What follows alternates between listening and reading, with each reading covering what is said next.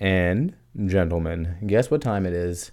No, it's not peanut butter jelly time, although that does sound good. It is time for another episode of my Ultimate Dating Podcast where we are going to stop, drop, and roll and discuss what the hell you and I are doing in this dating world and why.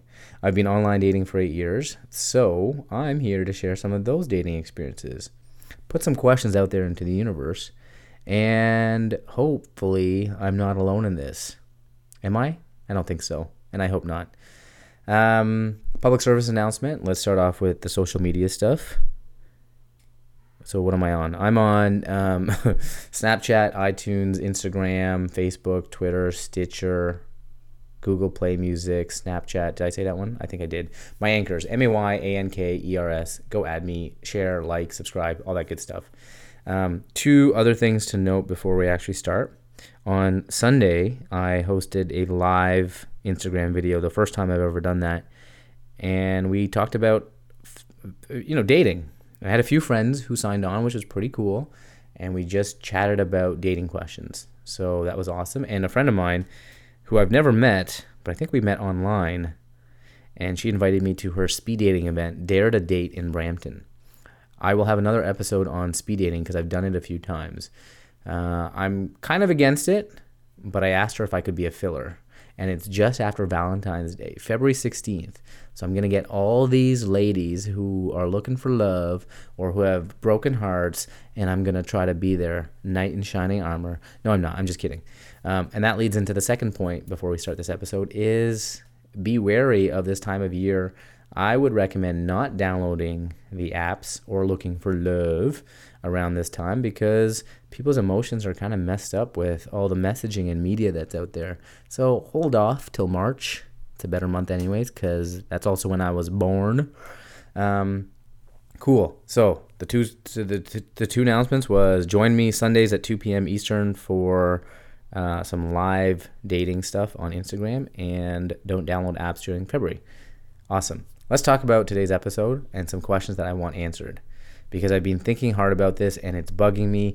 And I am struggling with this when it comes to dating and relationships and how I should feel and how I should act. So, the questions I want answered, which I know they won't be answered in this episode, is Does chemistry have to come first before compatibility?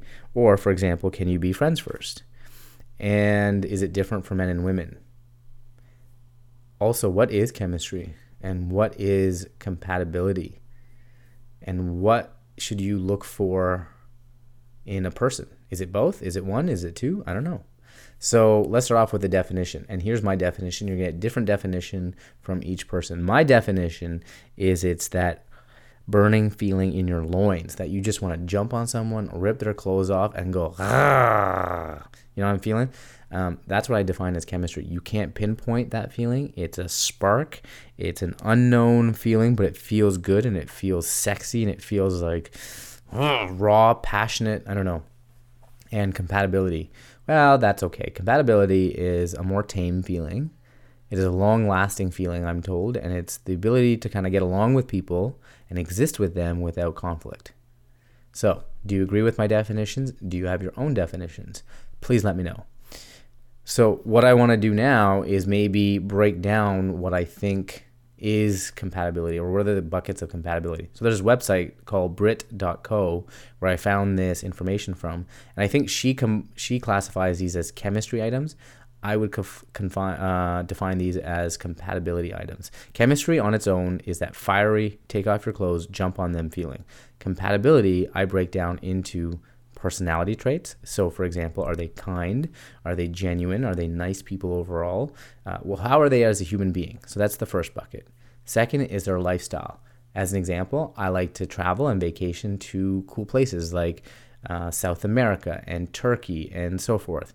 Uh, if they don't like to travel or they are less traveled than I am in terms of maybe they like to go to Timbuktu, middle of nowhere, um, which is not exotic, you know, we have different lifestyles.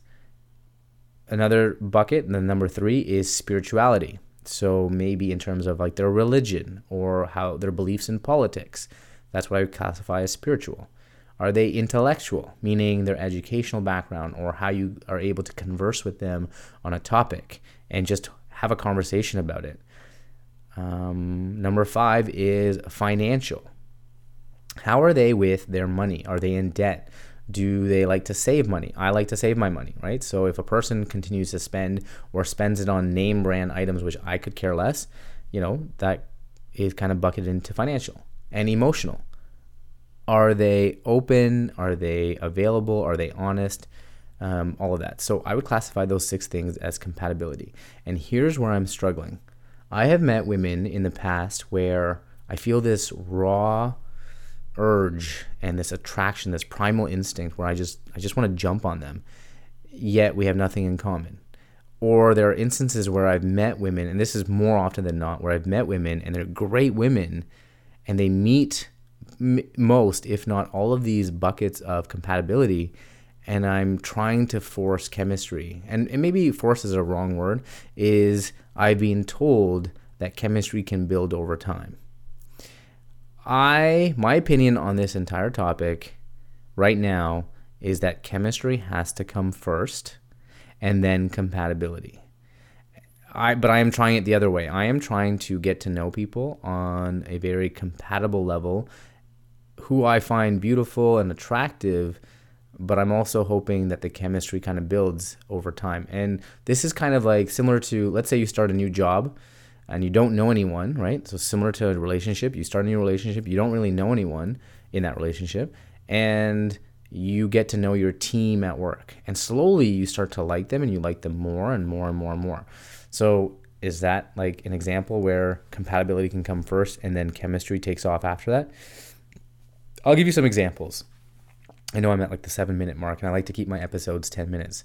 In high school, I had a really close friend and we hung around and hung uh, a, a, lot, and everyone thought that we were a great couple. We were great friends, and everyone thought that you know because we were great friends, it would so it would be so easy to jump into a relationship. And I tried.